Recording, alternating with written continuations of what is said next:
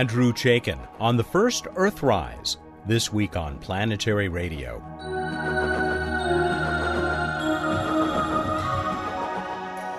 Hi, everyone. Welcome to Public Radio's travel show that takes you to the final frontier. I'm Matt Kaplan of the Planetary Society. The author of A Man on the Moon and A Passion for Mars returns to tell us how the most famous picture ever taken in space came to be, and how that image of our planet rising over the horizon of the moon calls us to once again venture beyond Earth. Bill Nye, the science and planetary guy, says NASA doesn't need to go into space to find the solar power we can use down here. And Bruce Betts will join me to celebrate the night sky and the great new mnemonics many of you sent us. At least one of them has got to be a better way to remember how stars are classified. Emily Lakdawalla has this holiday week off. She'll return with a new Q&A segment next time. In the meantime, you can look to her blog at planetary.org for the latest news from around our solar system and more distant locales. For example, there's her story about the Lunar Reconnaissance Orbiter taking another major step toward its planned launch in April. Time for Bill. I'll be right back with Andrew Chaikin. Hey, hey, Bill Nye, the planetary guy, Vice President of the Planetary Society. And this week, uh, as the holidays wound down, you may not have noticed that NASA canceled its space based solar power initiative. It's SBSP. And this is probably not a bad thing. For those of you unfamiliar, the idea is to have enormous antennas in space, many, many times larger than the International Space Station, that would gather solar power and then beam it to the Earth's surface on microwaves and we'd gather these microwaves up in an enormous antenna in the, some desert location, say in North America, and then we'd have solar based electricity for houses and factories all over North America. It seems like a fine idea. The electricity you might think, the energy you might think is free. But this idea dates from a long time ago, from big science projects, like when we were building the supersonic transport airplanes and and enormous hydroelectric dams and nuclear power plants. But these ideas turn out to be quite expensive. You know, we, how much trouble we have keeping the space station working. Uh, an astronaut drops a tool bag and this becomes a missile in orbit for decades or centuries to come. Sunlight is the most distributed energy resource in the world. It's, it's spread out all over the world. So why concentrate it in space and beam it to a desert? Because it, it seemed like a good idea, but it's fraught with technical problems. Instead, if somebody wants to go into the commercial business of doing this, of trying this, well, more power to them. Get it? But NASA's mission maybe should be to inspire us, to help us learn about our place in the universe, to help us learn about our planet's climate, and to help us know our place among our other planets. These are worthy endeavors for NASA. That NASA's canceled the space based solar power, it's okay. So enjoy the holidays, my friends, and uh, reckon this. As reckoned in Britain, Isaac Newton was born on the 25th of December. As reckoned in Italy, it was the 4th of January. And it all has to do with understanding the motion of the sun. This goes back a long way for us humans, and to many more adventures in the coming year. I gotta fly. I'm Bill Nye, the planetary guy.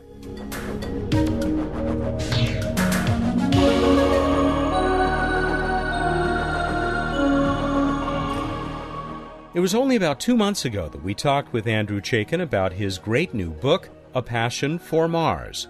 He first gained fame for A Man on the Moon, his definitive and much celebrated history of the Apollo program that he and Tom Hanks later turned into the award winning HBO miniseries From the Earth to the Moon. Andy interviewed scores of astronauts over the 10 years it took him to research a man on the moon, including the three humans who became the first to look back on our beautiful home world from another body in space. Andy, thanks so much for joining us once again and, and so soon after your first appearance when we talked about a passion for Mars. I realized with the, the fair amount of coverage last week about Apollo 8 and especially that Earthrise image, I thought, man, I got to talk to somebody. And I realized I could go right to, I don't know if it's the source, but I, I couldn't think of anybody better to talk to about this piece of history from Apollo than you. one step removed from the source. I like to think of myself. One one small step for a man. one giant leap for historian kind. Yeah, we're really going to stretch this if we go any further. I know, I know. We should quit. We should quit while we're behind. Yeah, my wife likes to say. Tell me, did did Anders, Borman, and Lovell have any idea of the significance of that image when they snapped it? I think they did. I think it was something that hit them right between the eyes when they saw the Earth coming up. I mean, to hear Bill Anders talk about it, he was the one who was looking out the window at the beginning of Apollo 8's fourth orbit around the moon. Frank Borman was at the controls of the command module and was rotating it to a new orientation. And when Borman made that little roll maneuver, uh, Anders looked out the window and saw the Earth starting to come up beyond the, you know, the very stark gray, tan gray horizon of the moon and said, "Oh my God, look at that picture over there! Wow, is that pretty? It's the Earth coming up." And this moment was actually recorded on the onboard uh, voice recordings, which I got a hold of the actual tape while I was researching my book, A Man on the Moon. And you know, Bill snapped off first a black and white image and then a couple of color images, and the color image is the one that became such an icon of the 20th century the way Bill described it to me when I interviewed him was we were completely focused on the moon. We were trained to go to the moon. It was not go to the moon and look back at the earth. You know, that was not in our thoughts. And so when this earth popped up, suddenly it was not only incredibly beautiful, but it was he said its beauty was even magnified because it was in contrast to this very desolate moonscape which was battered beyond recognition and really looked like in in Borman's words the final battlefield of the final war mm. so here is this tiny radiant sphere uh, which is the only color that they can see in the entire universe everything else is just black or gray and they also know that that's home, so that magnifies its beauty even more. So that sort of zap, as I call it, hit them in the in the moment, and the surprise of it, and the momentousness of it, and the, the you know it hit them on an emotional level as well as on an intellectual level. And then I think what happened was, as time went on, the impact kind of continued to sink in in an even bigger way and again, Bill Anders was the one who told me that, you know, he began to realize that NASA had sent them all this way to explore the moon, but it was really the view of the Earth as seen from the moon that was the biggest discovery and the most interesting aspect of the flight of Apollo 8. So much has been made of the fact that this image came out at just about the time that the modern environmental movement was being born and uh, that it really supported that so brilliantly. It it did, and it was you know one of the things I like to point out about Apollo eight was that unlike any event in the history of exploration up to that time, uh, Apollo 8 was an event that we experienced as it happened through live television and radio. And so if you look at the front page of the New York Times on Christmas Day of 1968. So this is the the day after Borman, Lovell, and Anders orbit the moon. There's a big headline, of course, that says three men orbit the moon, and so on and so forth. And then down at the bottom of that page is an essay by a poet named Archibald MacLeish, mm, mm-hmm. which talks about us as riders, brothers uh, uh, on this earth, riding on this earth in the eternal cold in the, the oasis of Spaceship Earth. And that was really a kind of a transcendent perspective that we were absorbing in the moment, in real time, as it happened. Of course, uh, anybody who tuned in uh, that Christmas Eve night and watched their second uh, broadcast from lunar orbit, the astronauts made uh, two telecasts using a little black and white camera and during that second telecast, of course, they read from the book of Genesis. And that was a truly transcendent moment for everybody involved. at least if you were if you were open to looking at it that way, it felt transcendent. Certainly, it was a historic moment. The impact of that moment was that human beings had finally left home for the first time. Um, you know the old Tsiolkovsky line about Earth is the cradle of, of humanity, but you can't live in the cradle forever. Well, this was humans finally stepping out of the cradle and looking back at their home and seeing it with new eyes, which did in fact give an, a tremendous impetus to the environmental movement. In fact, if you look at there's a picture of a protester on the very first Earth Day in April of 1970. So by that time, uh, several Apollo missions had gone to the moon and, and even walked on the moon. This protester is holding a sign that says Earth, RIP, and I think he put 1990 on there. He was hmm. predicting that the uh, environmental disaster would hit us if we didn't change our ways by 1990. And on his sign was a picture of the Earth as seen from an Apollo moon mission. So the the image of the Earth as seen from the moon rapidly became part of the iconography of the environmental movement. When we return, Andrew Chaikin will tell us why the Apollo 8 Earthrise image calls us to explore. This is Planetary Radio. Hey, hey, Bill Nye, the science guy here. I hope you're enjoying Planetary Radio. We put a lot of work into this show and all our other great Planetary Society projects. I've been a member since the disco era. Now I'm the Society's vice president. And you may well ask, why do we go to all this trouble? Simple. We believe in the PB&J, the passion, beauty, and joy of space exploration. You probably do too, or you wouldn't be listening. Of course, you can do more than just listen. You can become part of the action, helping us fly solar sails, discover new planets, and search for extraterrestrial intelligence and life elsewhere in the universe. Here's how to find out more.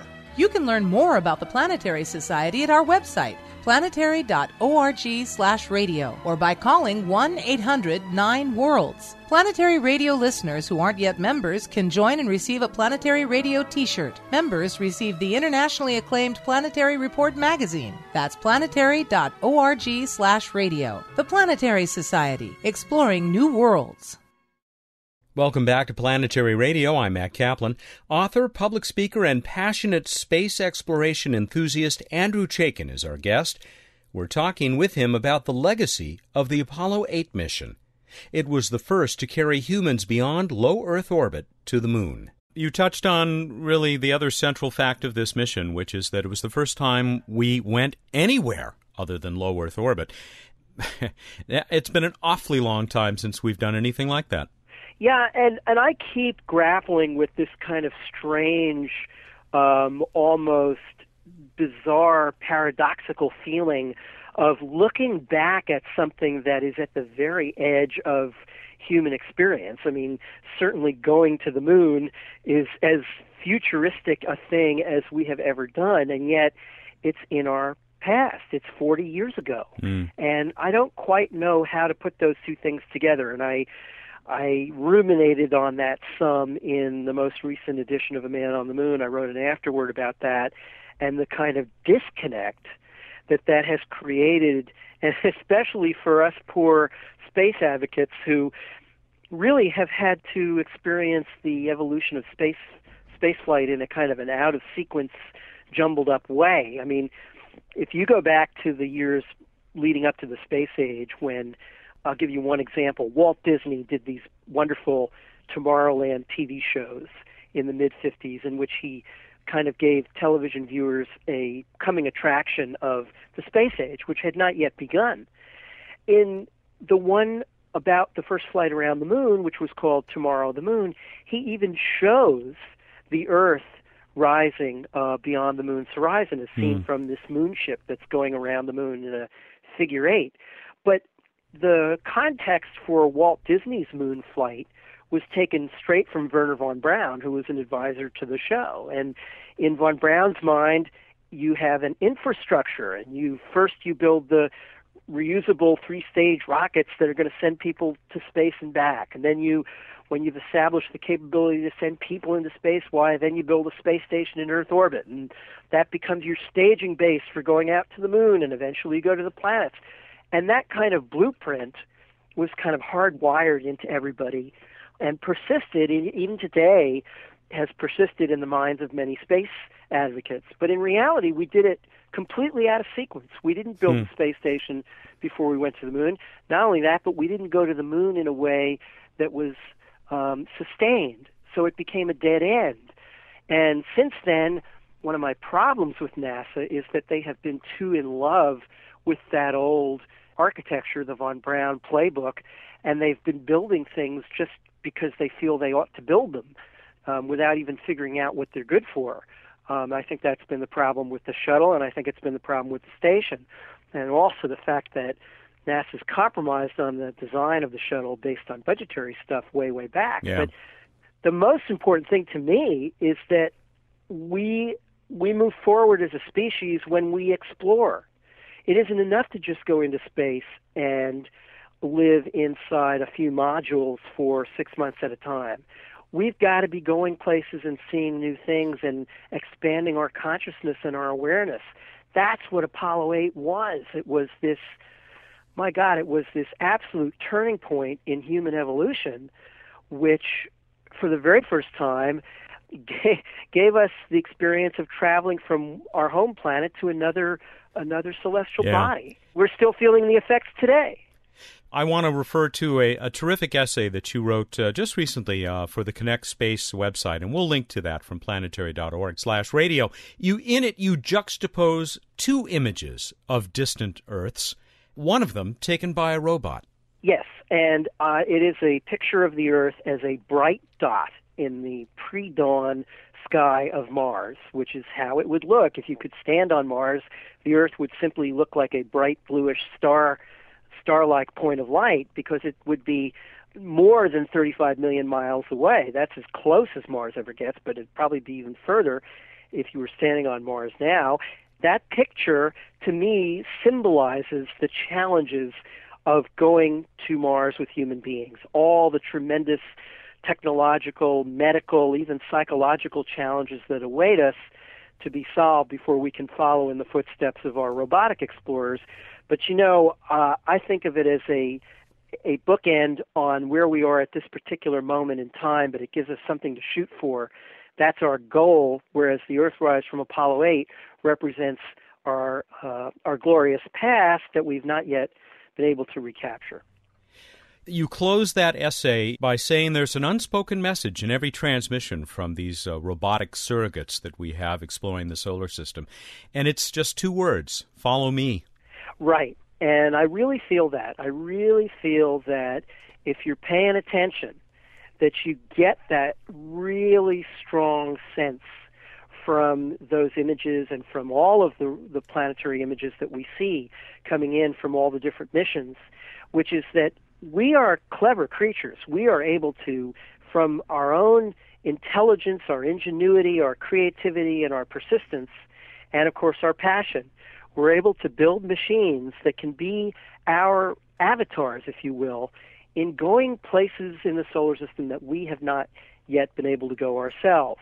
Well, if we're that clever to be able to build machines like that and send them off on journeys of millions or even billions of miles and last for years or even decades and stay in touch with us and send back reports, then we are also clever enough to, to solve the challenges of becoming a multi-planet species and, and truly leaving the cradle and visiting and then inhabiting other worlds.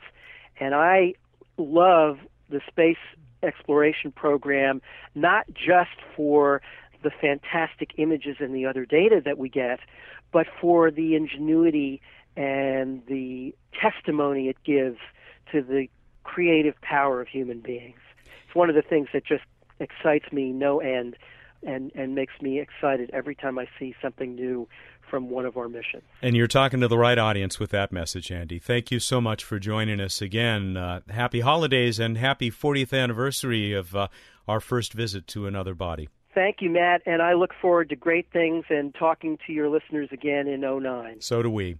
Andrew Chaikin is the author of A Man on the Moon, which was turned into From the Earth to the Moon, that uh, terrific HBO miniseries uh, with Tom Hanks, or turned into it by Tom Hanks, I should say. Most recently, he is the author of A Passion for Mars, available from Abrams. Uh, it is a terrific book that we talked about just a couple of months ago on this program, and I recommend it highly. I also recommend you stick around for this week's edition of What's Up with Bruce Betts, and we'll get uh, those wonderful new mnemonics for finding your way around uh, the system of stars in our galaxy and beyond. And by the way, that website where you can find Andrew's essay is not Connect, but collectspace.com. We've got a direct link at planetary.org slash radio. Bruce is just moments away.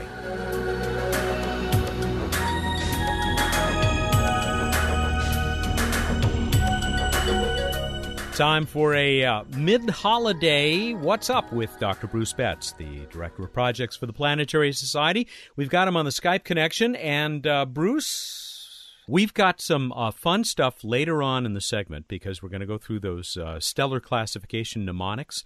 But uh, do tell us what's up in the night sky. We'll go through the unfun stuff now. No, that's not true. Venus, beautiful in the evening sky. Look over to the west after sunset. Brightest star like object over there. Saturn rising middle of the night in the east and then high overhead before dawn, looking a little bit kind of yellowish. And if you check it out with a small telescope, the rings are nearly edge on these days. An annular solar eclipse coming up January 26th.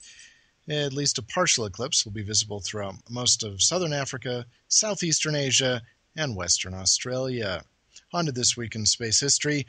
Spirit, Mars rover, landed five years ago. Can you believe it? Yeah, we're, we're going to mark that very soon. Uh, that, that and the only slightly later arrival of Opportunity still ticking. Tick, tick, tick, tick, tick. Both of them still going.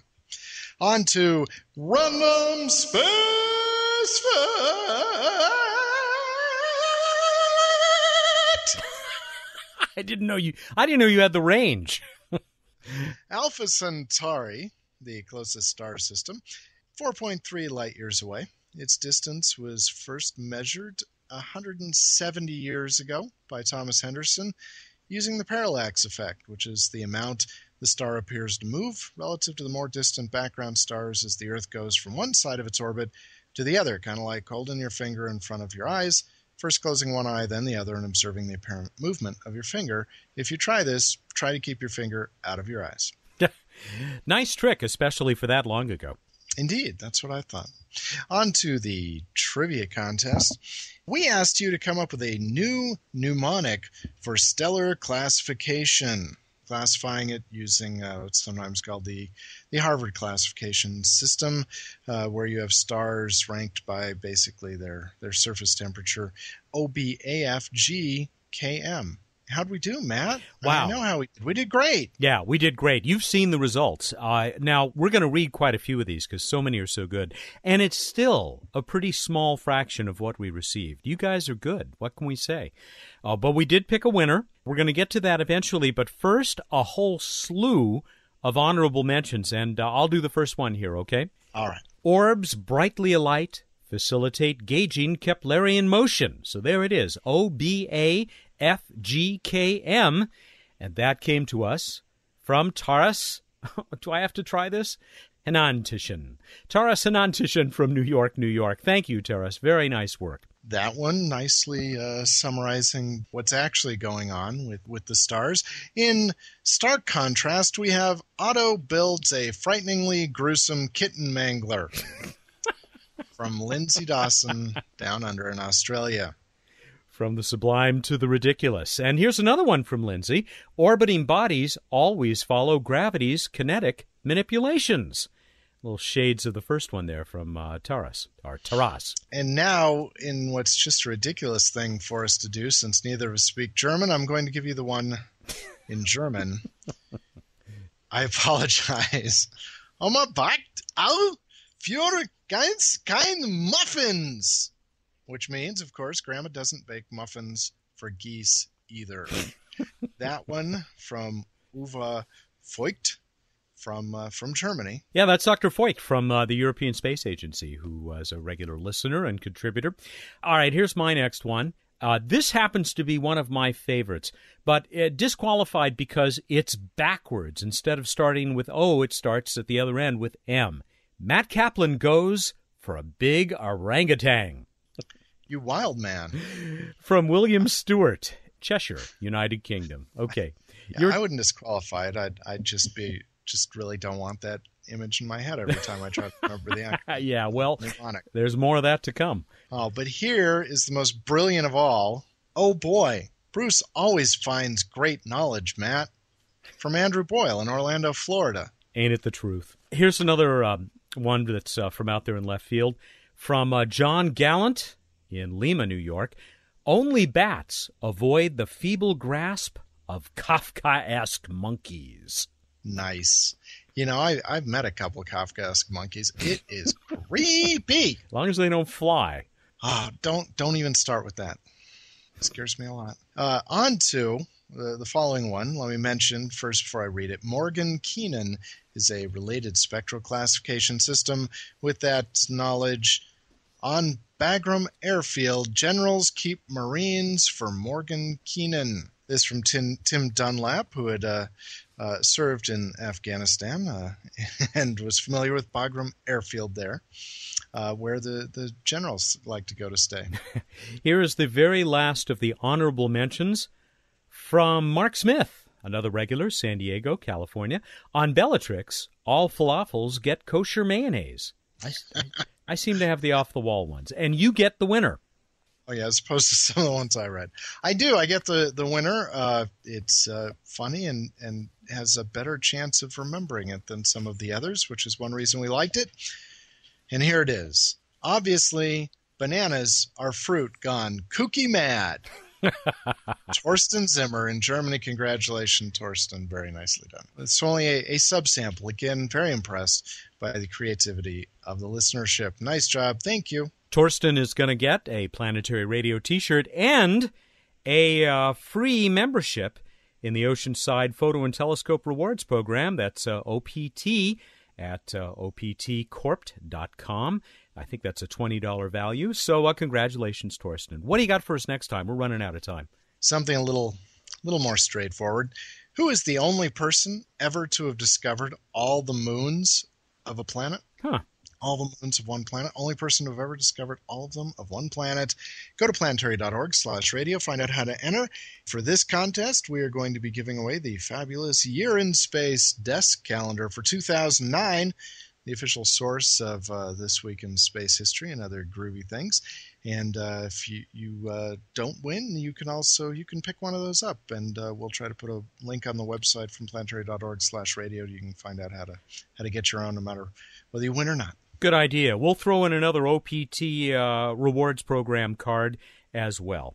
And that's it. I think we're done. Oh, I better tell people, though, that they have to get those entries into us by January 5, Monday, 2 p.m. Pacific time. All right, everybody, go out there, look up the night sky, and think about hedgehogs. Thank you, and good night.